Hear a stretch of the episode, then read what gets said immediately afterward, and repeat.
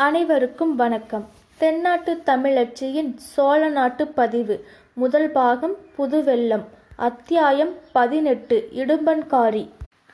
கொள்ளிடத்து பரிசில் துறையில் ஆழ்வார்க்கடியான் நம்பி எனும் திருமலையப்பனை விட்டுவிட்டு வந்தோம்.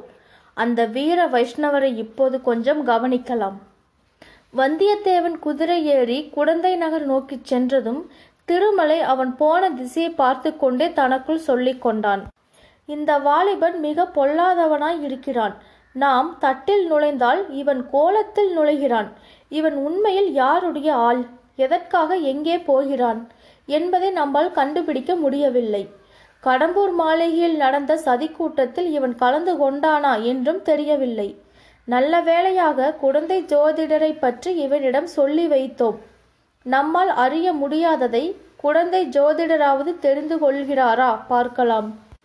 என்ன சுவாமி அரச மரத்தோடு பேசுறீங்களா? உங்களுக்கு நீங்களே பேசுறீங்களா? என்ற குரலை கேட்டு திருமலையப்பன் திரும்பி பார்த்தான். கடம்பூரிலிருந்து வந்த வந்தியத்தேவனுக்கு குதிரை பிடித்து கொண்டு வந்த பணியால் பக்கத்தில் நின்றான். அப்பனே நீயா கேட்டாய்? நான் எனக்கு நானே பேசிக்கொள்ளவும் இல்லை அரச மரத்தோடு பேசவும் இல்லை. இந்த மரத்தின் மேலே ஒரு வேதாளம் இருக்கிறது. அதனோடு சிறிது சல்லாபம் செய்தேன் என்றான் திருமலையப்பன். ஓஹோ அப்படிங்களா? அந்த வேதாளம் சைவமா வைஷ்ணவமா? என்றான் அந்த ஆள். அதைத்தான் நானும் கேட்டுக்கொண்டிருந்தேன். அதுக்குள்ளே நீ வந்து குறுக்கிட்டாய். வேதாளம் மறைந்து விட்டது போனால் போகட்டும். உன் பெயர் என்ன அப்பனே? எதற்காக கேட்குறீங்க சுவாமி? நடு கொள்ளிடத்தில் படகு கவிழாமல் காப்பாற்றினாயே. அப்படிப்பட்ட புண்ணியவனாகிய உன்னை நான் ஞாபகத்தில் வைத்துக்கொள்ள வேண்டாமா? என் பெயர் என் பெயர் இடும்பன்காரி சுவாமி என்று இழுத்தாற்போல் சொன்னான். ஓ இடும்பன்காரியா? எப்போதோ கேட்ட ஞாபகமாய் இருக்கிறதே. இடும்பன்காரி அப்போது ஒரு விசித்திரமான காரியம் செய்தான். தன்னுடைய விரித்த கைகள் இரண்டையும் ஒன்றின் மேல் ஒன்றை குப்புறுத்தி வைத்துக்கொண்டு இரு ஓரத்து கட்டை விரல்களையும் ஆட்டினான். ஆட்டிக்கொண்டே திருமலையப்பரின் முகத்தை பார்த்தான். அப்பனே இது என்ன சமிக்ஞை? எனக்கு விளங்கவில்லையே என்றான் திருமலை. அப்போது இடும்பன்காரியின் கரிய முகம் மேலும் சிறிது கருத்தது.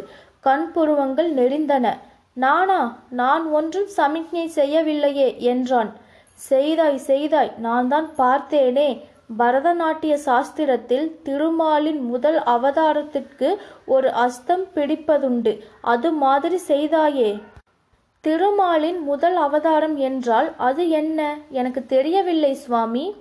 விஷ்ணுவின் முதல் அவதாரம் தெரியாதா? மச்சவதாரம். மீனை சொல்கிறீங்களா? ஆமாம் அப்பனே ஆமாம்.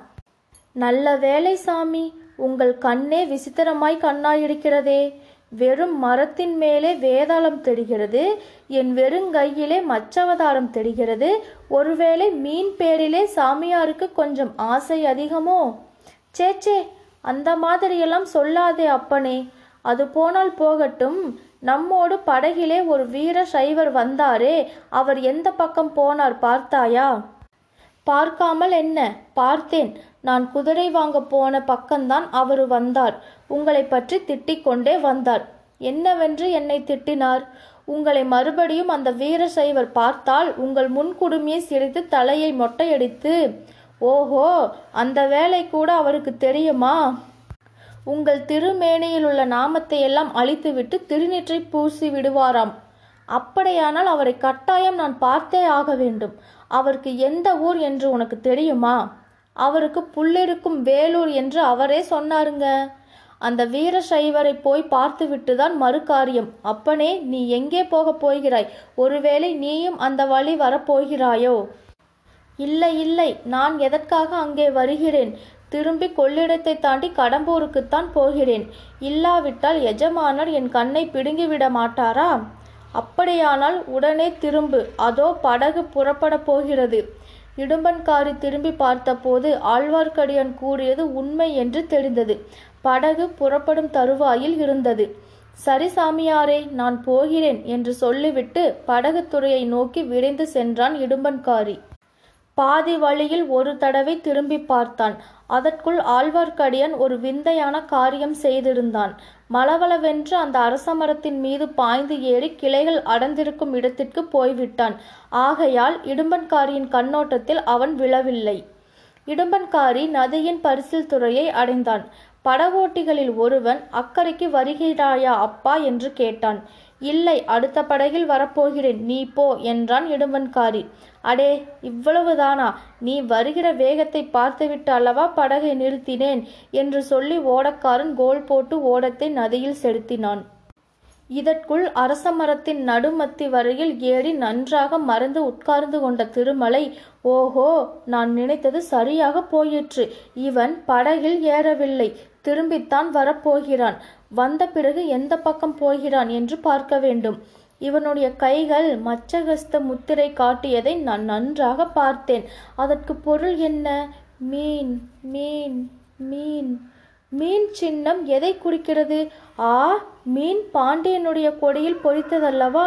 ஒருவேளை ஆஹா அப்படியும் இருக்குமோ? பார்க்கலாம். சிறிது பொறுமையுடனே இருந்து பார்க்கலாம். பொறுத்தார் பூமி ஆழ்வார் பொங்கியவர் காடாழ்வார். ஆனால் இந்த காலத்தில் பூமி காட்டிலும் காடாழ்வதே மேலானது என்று தோன்றுகிறது. ஆனாலும் பொறுத்து பார்க்கலாம். இவ்விதம் அரச மரத்திலிருந்த அருவமான வேதாளத்தினிடம் திருமலை சொல்லிக் கொண்டிருந்தான். விரைவில் அவன் எதிர்பார்த்தபடியே நடந்தது. படகு இடும்பன்காரியை ஏற்றி கொள்ளாமலேயே சென்றது. இடும்பன்காரி நதிக்கரையில் இருந்தபடி அரச மரத்தடியை உற்று உற்று பார்த்தான். பிறகு நாலா திசையிலும் துளாவி பார்த்தான். ஆழ்வார்க்கடியான் எங்கும் இல்லை என்பதை நன்கு தெரிந்து கொண்டு திரும்பி அதே அரச மரத்தடிக்கு வந்து சேர்ந்தான். இன்னும் ஒரு தடவை சுற்றுமுற்றும் நன்றாக பார்த்துவிட்டு அந்த அரச மரத்தடியிடையே உட்கார்ந்து கொண்டான். எதையோ அல்லது யாரையோ எதிர்பார்த்தவன் போல் அவனுடைய கண்கள் நாலாபுறமும் சுழன்று நோக்கி கொண்டிருந்தன. ஆனால் மரத்தின் மேல் மட்டும் அவன் அண்ணாந்து பார்க்கவில்லை.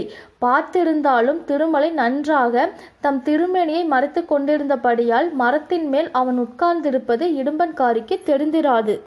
சுமார் ஒரு நாளிகை நேரம் இவ்விதம் சென்றது. திருமலைக்கு கால்கள் மரத்து போகத் தொடங்கின. இனி வெகு நேரம் மரத்தின் மேல் இருக்க முடியாதென்று தோன்றியது. இடும்பனோ மரத்தடியிலிருந்து எழுந்திருக்கும் வழியாக தோன்றவில்லை. தப்பித்து போவது எப்படி? எவ்வளவு ஜாக்கிரதையாக மரத்தின் மறுபக்கத்தில் இறங்கினாலும் ஏதாவது சத்தம் கேளாமல் இராது. கேட்டால் இடும்பன்காரி உடனே பார்த்து விடுவான். அவனோ இடுப்பில் ஒரு கூறிய கொடுவாளை செருகிக் கொண்டிருந்தான். அதை தன் பேரில் அவன் பிரயோகிக்க மாட்டான் என்பது என்ன நிச்சயம்? வேறு என்னதான் செய்வது? பேய் பிசாசை போல் பயங்கரமாக சத்தமிட்டு கொண்டு இடும்பனின் மேலேயே குதிக்கலாமா? குதித்தால் தன்னை வேதாளம் என்று நினைத்து கொண்டு அவன் பயத்தினால் மூர்ச்சையடித்து விழலாம் அல்லவா? அல்லது தப்பித்து ஓட பார்க்கலாம் அல்லவா? அச்சமயம் தானும் தப்பி ஓடிவிடலாம். இவ்விதம் திருமலை எண்ணிய சமயத்தில் அவனுடைய சோதனை முடிவடையும் என தோன்றியது. ஓர் ஆள் தென்மேற்கிலிருந்து அதாவது குடந்தை சாலை வழியாக வந்து கொண்டிருந்தான். அவனுக்காகத்தான் இடும்பன்காரி இத்தனை நேரமாய் காத்திருக்கிறான் என்று திருமலையின் உள்ளுணர்ச்சி கூறியது. புது ஆள் வந்ததை பார்த்ததும் அரச மரத்தடியில் உட்கார்ந்திருந்த இடும்பன் எழுந்து நின்றான். வந்தவன் முன்னால் இடும்பன் செய்த சமிக்கையை செய்தான். அதாவது ஒரு விரித்த புறங்கையின் மேல் இன்னொரு விரித்த கையை வைத்து இரண்டு கட்டை விரல்களை ஆட்டி மச்ச சமிக்கை பிடித்து காட்டினான். அதை பார்த்த இடும்பனும் அதே மாதிரி செய்து காட்டினான். உன் பெயர் என்ன? என்று வந்தவன் கேட்டான். என் பெயர் இடும்பன்காரி உங்கள் பெயர் சோமன் சாம்பவன். உங்களைத்தான் எதிர்பார்த்து கொண்டிருந்தேன். நானும் உன்னை தேடிக்கொண்டுதான் வந்தேன். நாம் எந்த திசையில் போக வேண்டும்?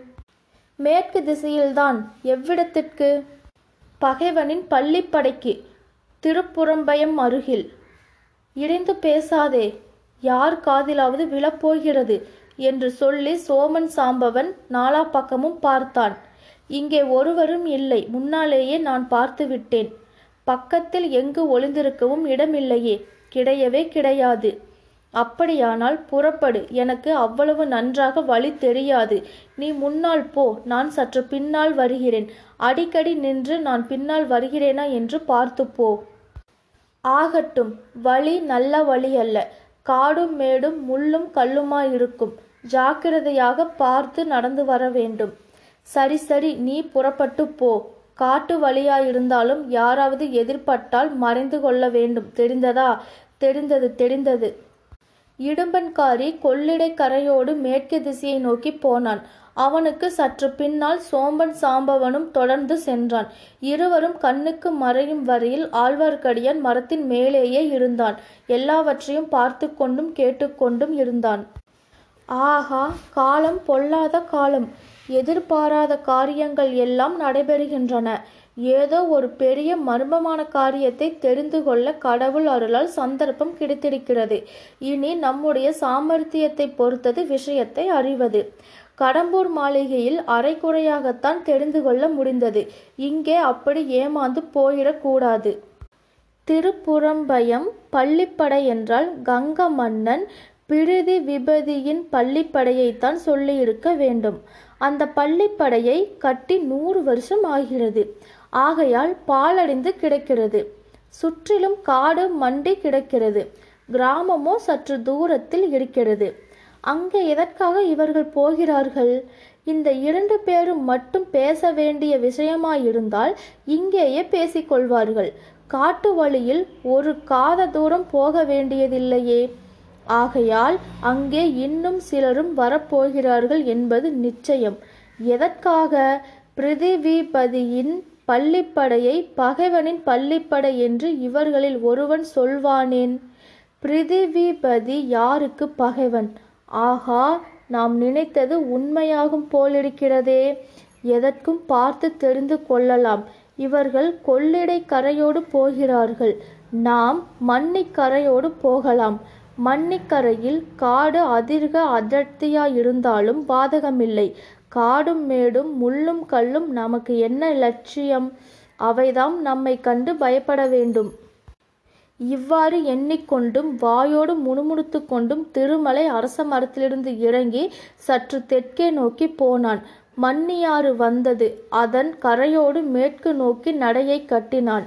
ஜன சஞ்சாரமில்லாத அடர்ந்த காடுகளின் வழியாக ஆழ்வார்க்கடியான் புகுந்து சென்று சூரியன் அஸ்தமிக்கும் சமயத்தில் திருப்புறம்பயம் பள்ளிப்படை கோயிலை அடைந்தான். இத்துடன் அத்தியாயம் பதினெட்டு இடும்பன்காரி முற்றிற்று. நன்றி.